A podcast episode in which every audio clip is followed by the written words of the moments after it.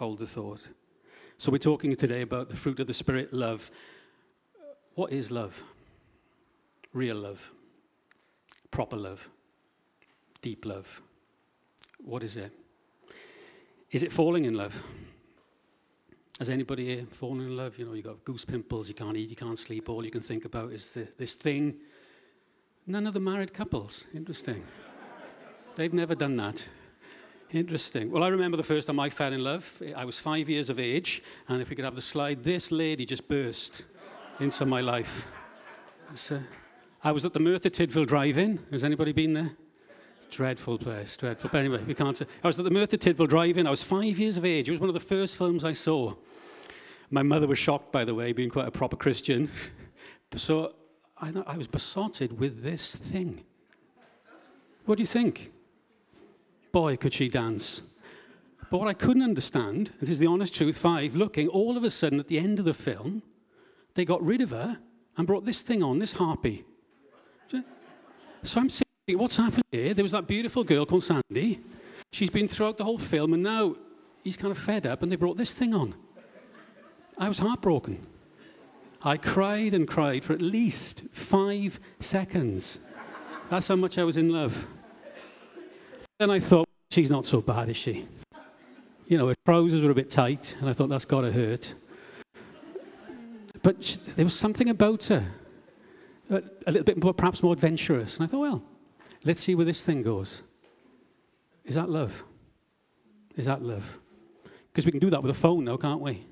It's called Tinder, isn't it? We can find our true love, can't we? Nope. Nope. Ugly, horrible, boring. Oh, don't like the look of you. Love. You got it. Everything. We objectify everybody, don't we? Is that love? Can I, okay, what is love? Going off down per usual. Shout some things out. What do you think love is? Kindness honesty, patience, forgiveness, sacrificial, devotion, precious. You first. This is ruining my sermon. Let's keep going. Nothing else. Died on the cross. The one thing it is coming from this it's pretty big. It's pretty diverse. So I remember going to my dogmatics and all my books to look what love is. And you know what I found? Not much. I was really quite staggered. We talk about love a lot, but when I went into the deep tomes on dogmatics, love was pretty sparse. In fact, in my Bible dictionary, there's more on ancient techniques of fermentation than there is on love. Why is that? Well, I think it's because you can really get hold of ancient techniques of fermentation, can't you? It's kind of bounded and small. Yeah? You take something, leave it, and it kind of bubbles up and turns bad. But what is love? So, the first important point, I think, when we come to think about love, is love is almost some kind of. To really know love, you've got to experience it to really know love, it's something you actually have to step into. To really know love, it's something you just have to do. So, teaching, I can talk about love right now. Are you going to go from here filled with love? Perhaps not. You'll just have a little bit more information. And that's when I thought about teaching. What is teaching supposed to do? Is it to give you information on you know, ancient techniques of fermentation and how to date things with pottery. Is that what teaching is about? I don't think it is. I think teaching is a signpost. A signpost to enable people. I always point at you, don't I? I don't know why. teaching is a signpost that I trust, if we follow it, will change our lives dramatically. That's what te- it's a portal into a new way of life and a new way of being. So let me go to my first verse. Flick on two. This is the Shema. Let's read together. Sons and daughters of God, give me your attention. The Lord your God is one, and you are to love God. Love him with your whole heart. Love him with all that's in you. Love him with all you've got. Four, whoever pursues love finds life, and love never fails. This,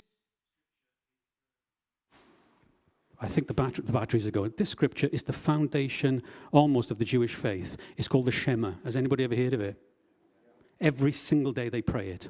Every single day. It's supposed to seep right into their very consciousness. This is what it's all about. And the first thing it says is this The Lord your God is one. Do you mind if we go a little bit deep this morning? So that perhaps we don't understand it and you might switch off a bit. But I want us to try and go a little bit deep because this is really quite important. What do you think it means when it says the Lord your God is one? Any ideas? Apart from you two. I'm teasing, I know you'll know. Any ideas? Well, in the ancient world, there were lots of gods and lots of origins. Lots and lots of gods, controlling all sorts of different parts of everybody's life. Some would control fertility. So if you wanted to have a child, you'd go and do some sacrifice somewhere to get pregnant. Some would control another part of your life and another part of your life. And, and these were all sovereign. And they were all in competition with each other. And it was all pretty nasty. So along comes a statement which says, No, the Lord your God is one. There's only one God. And what they were saying, there's only one origin to everything. There's only one origin to the world, and it's this one thing. And what we find about this God, which is staggering, is this God is love. This God is love, which is really quite a profound statement. Because normally when we talk about things, we talk about things having properties and characteristics, don't we? So my name is Gareth Jones, I have a name. I'm 46 years of age. Um, I'm 11 and a half stone, and I'm absolutely gorgeous. These are all objective facts, things you can't argue with. But nobody would say, oh, that Gareth Jones, he is beauty itself, isn't he? He's beauty. Not even my mother would say that, would she? Because that's how, somehow to bestow me with characteristics which somehow shape everything else. So where do you get your beauty from, Tarzan? Well, you get it from me, don't you? Because I am beauty. Any beauty, it comes from me. Do you understand? Because I am beauty. Say it. Believe it. No, that's the kind of thing we're talking about. No, that's kind of profound because you know what it says? The origin of this world, the origin of everything, the, dri- the drive, the motive for everything is not competition. It's not enmity. It's not greed. It's not survival of the fittest. Sorry to the Darwinian people amongst us. The meaning of life is not survival of the fittest. It's not me to try and climb above you and be dominant and superior. That's not the origin of life. That's not the meaning of life. That's not the motive of the existence of the very world. The existence is love. Are we, kind of, are we plumbing the depths here? Are we feeling it? Because it's something that has to be felt. So, can we have the next slide? And it kind of says the root motive and direction for you, me, and the entire you. The root motive is love. It's not greed. So it causes everybody. Love is tough. Love is powerful. So this causes us now to think what is the root motive of my life? What is it? Is it to have a nice home? Decent pension? Like one. If anybody wants to give me a pension, I will take one. Is it to somehow be significant? So we live, and our motive is, I'd like to be something special, so I'm going to strive to be something special. So I'm, I'm above you, plebs. You understand? What is the, demo- the motive? And the whole thing, the motive is love. So, what is love? What is it? I can't tell you really what it's too big, as you well know. So I'm going to pick three things that I think lie somewhere at the root of love. Because love is almost like it's trying to describe God Himself, isn't it? It is so deep. It is so incredible. This powerful force. So I'm going to give you three things. So let's go to my next slide here.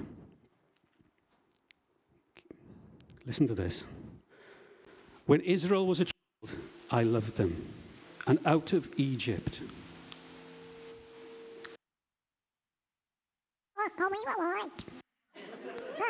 Go so joy. Quite Has my voice gone funny? It's this, this thing here. What can we do?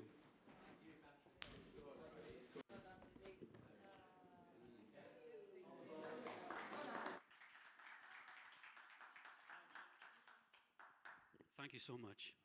I would have just stood here for a couple of hours like this. So let's read it. When Israel was a child, I loved them. And out of Egypt, out of slavery, I called my children. Yet the more I called them, the more they went from me. Sounds like kids. Yet it was I who taught them to walk. I took them up in my arms, but they did not know that I healed them. I led them with cords of human kindness, with bands of love.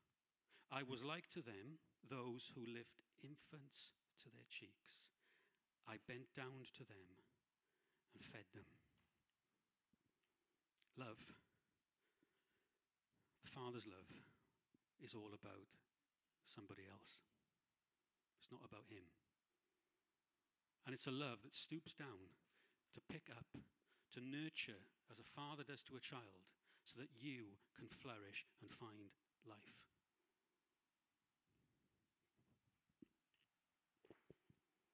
It wants to nurture, it wants to protect, it wants to unfold every single thing about you so that you can find life. And you, and you. That is the motive of God. And we find this motive right at the beginning of the creation story. Well, I'll flick to Jesus first. Do you remember Jesus looking over Jerusalem, crying with tears in his eyes, Oh, Jerusalem, Jerusalem, if you would only come to me, I would gather you in as a hen gathers in her chicks. We see it in Genesis 1 where you've got chaos. And then what's hovering over the face of the waters? It's the Spirit of God. Now, they struggle to translate it, and some of the older translations are this and the, the Spirit of God brooded like a hen over the face of the waters. So, what God wants to come and do through His Spirit is to take hold of each and every one of us and nurture us through cords of kindness and love so that we can flourish and find life. That is the root motive of love. Next verse. It seeks to protect, it seeks to nurture. So, if you think about it now in our dynamics, the root motive is love, how should we live our lives? When I look at you, what should I see? An object to be controlled? To sell something to? Are you a punter? What are you? You're an object of love that God wants to enrich. And for all of us, look at one another the good, the bad, the ugly, those you don't quite like right now, those who are really getting on your nerves in particular. That's why I'm looking at all of you I'm trying to get you all in. Look at you. And God says, focus your attention on them. And what can you do to nurture and unfold something of God in others, not just yourself? Do you see that in me? Perhaps not. I will come back later to the challenge of that ridiculous call to put other people's needs before yourself. It's littered throughout the Bible. And this is why we need to focus and be in the Spirit. Can you imagine what we'd be like if we sought the interests of other? Second, could you put the next slide up? Listen to this piece of music for a second, if it works.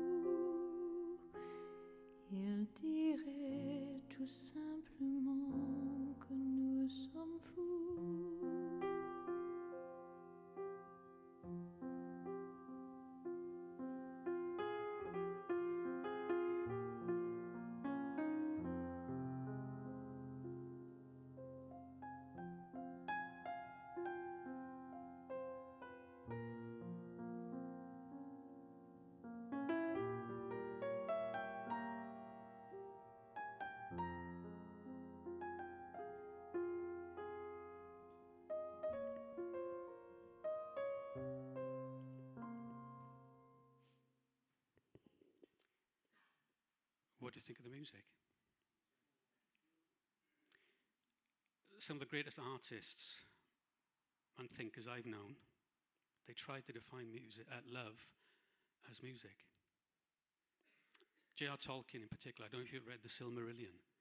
He said the, it's as though God, to set the origin of the world, created a divine chord of love. And what he does is he calls each and every single one of us as unique individuals to join in and harmonize with that chord of love. Every single one of us.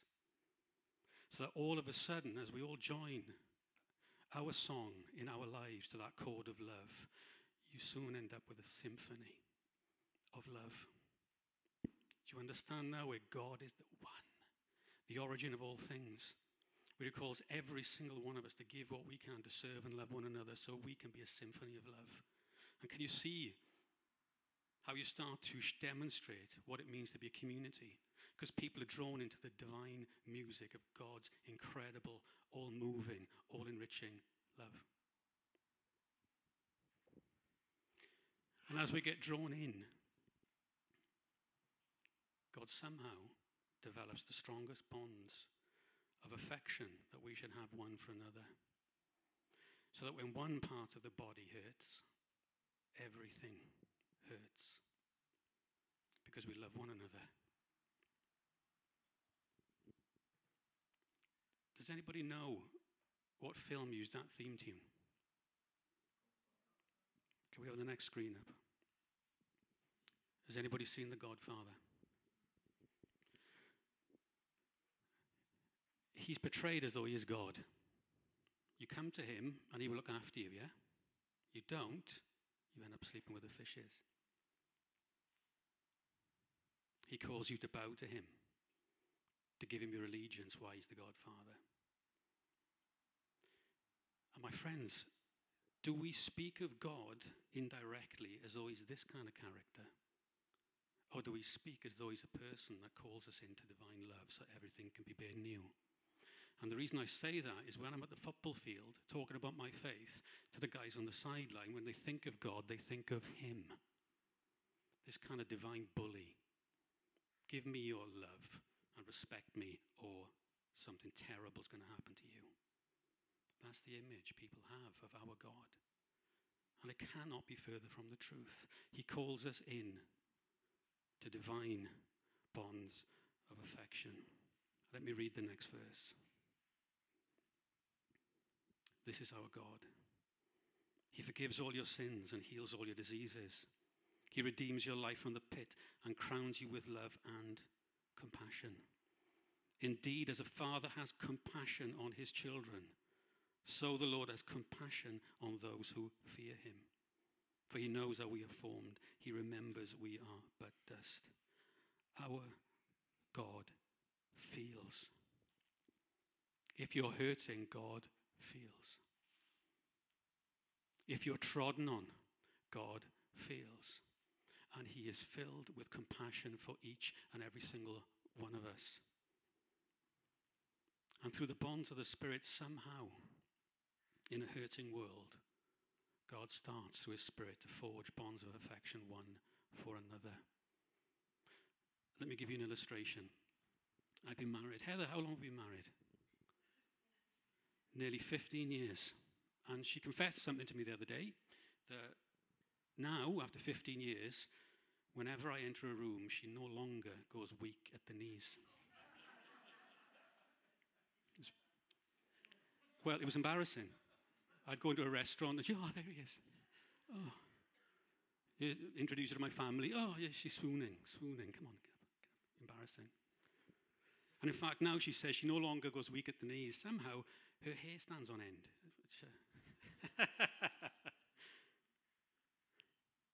So, in a marriage relationship, can you imagine if I took Heather out one night and said, You know, Heather, love, it's not a feeling, it's an act of your will. There's truth. There's a truth in that. But it's a partial truth as well. But there's a strong truth which we'll come to. So you can imagine if I said, Heather, whilst I have absolutely no compassion for you or affection for you, um, because love is an action of the will, tonight I am going to hug you and kiss you tenderly, because I know you like that sort of thing. Is that love? So when I look at you guys, yeah, you know that love, it's, a, it's an act of the will, isn't it? So whilst I have absolutely no affection for you whatsoever, yeah, I'm going to love you by serving you. It doesn't work. It doesn't work. The spirit in us somehow miraculously produces affection even for the things we don't normally like. And this is why our ministries are so effective. Job Club, I'm guessing, it's effective because people know that Gareth actually cares. Does he care? What wins you most, the fact that he works nine to five, or the fact that he absolutely cares? He cares, doesn't he? And that's how you sense the love of God. Because he cares for you. He has genuine affection. If, you're, if something bad happens, he feels it. Food bank. Can you imagine our food bank clients coming in and me saying, I just want to, before we start, I have absolutely no affection for you. But I want to say that because I love you, I'm going to give you a food parcel. Next. Doesn't work. God must be seen in the bonds of affection. TLG, what's going to transform a kid? It's going to be that they know they're cared. And so, guys, the challenge for us to be the community that God really calls us to be is somehow, God, through God's Spirit, we really do start to bond and uh, develop bonds of affection one for another. And it's not always easy, is it? It's not easy for me. Anne's up here who loves everybody and has an incredible sense of affection all the time for everybody because you just, anybody? It's not easy. Sometimes my tank gets low. And when the tank is low, what happens? You start to get a bit of frustration. And then from frustration, what can happen? You perhaps get a bit of anger. And then from anger, perhaps if you let that fester, then you can get a bit of vengeance. And it's not a good place to be. God is seen in the bonds of affection that we have one for another. Does that mean we don't do anything because we're not on an emotional high? Absolutely not. Please don't do that. Gareth, if, you, if your love tank is empty, please still come into work. Promise? Promise? Louder, everybody. Witnesses. Thank you. Because this is the second, the third aspect of love. God's love is unbreakable and it's unshakable and it never gives up. We have the final? Well, not yet. True love is not a whim. It's not, I'm going to love you today, but you know, you've upset me a bit, so that's it, now I'm off. I don't like your shirt. I've finished. And you don't like mine. Shall we go our separate ways then? How's that sound? Not going to miss you, really. Is that what it's all about? Is that what it's all about? Love commits. It commits to the bonds of fellowship, even when things are hard and seem broken and seem damaged, when we have no idea what is going on. Why is it like this? How can people possibly behave like this? Somehow we need a resource beyond our own self to deal with those circumstances because they are painful and they hurt. And this is where we need God's Spirit to come and fill us. Let's read from Paul. He said this For I'm convinced that neither death nor life, neither angels nor demons, neither the present nor the future, nor any powers, neither height nor depth, nor anything else in all creation will be able to do what? Separate us from the love of God that is in Christ Jesus our Lord. He's gone over the top to let you know that there's nothing that's going to separate you from the love of God because he is so faithful right to the very end. So let me summarize because I want a time of reflection at the end. From my three points, could we have my summary? I would say this love, God's love, is rooted in self giving, is charged with strong bonds of affection and goodwill. It has the impulse to nurture and protect so that everything, even our enemy, can flourish and find life. And God and His love never gives up. And if you want to see what love is all about, just look at the cross. Did Christ come and die just for himself, out of his own self interest? Do you think he thought that was a good idea? He came for you, and he came for me.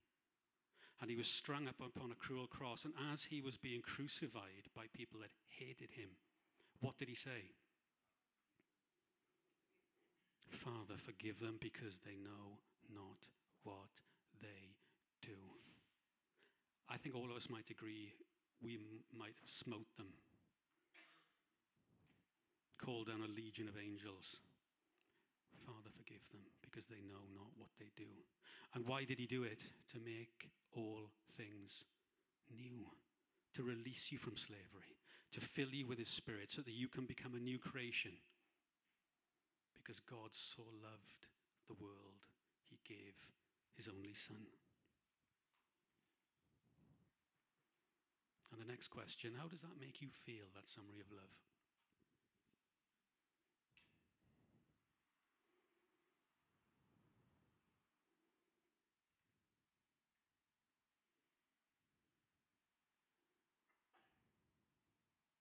Just look and dwell for, for 30 seconds.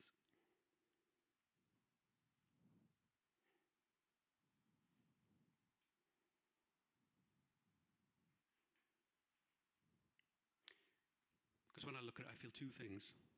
On the one hand, I feel like shouting, Thank you, God, for what you have done for us and the way you love us. And then on the other hand, I look and I feel, um, in many ways, I fall short. Is my entire life rooted in self giving, charged with bonds of affection and goodwill? Is my natural impulse always to nurture and protect so that everything, even my enemy, even the guys who are tearing up the bowling green opposite my house, can flourish and find life? And am I committed to keep going, driven by love and never give up? And this is where we go full circle. Last verse. This now takes us back to the Shema. My friends, this is why we are called to love God with every single thing we have. Because God's promise is this. If he becomes the complete and utter object of our worship, devotion, and affection, we will then start to become like him as he fills us with his spirit, pours his love into us so that we can pour that out into the world. It's the bedrock of our faith. It's an intimate relationship, love relationship with God. That's what it's about. Because we can only have that if God's Spirit truly lives within us. So, my friends, make Him the ultimate object of your life.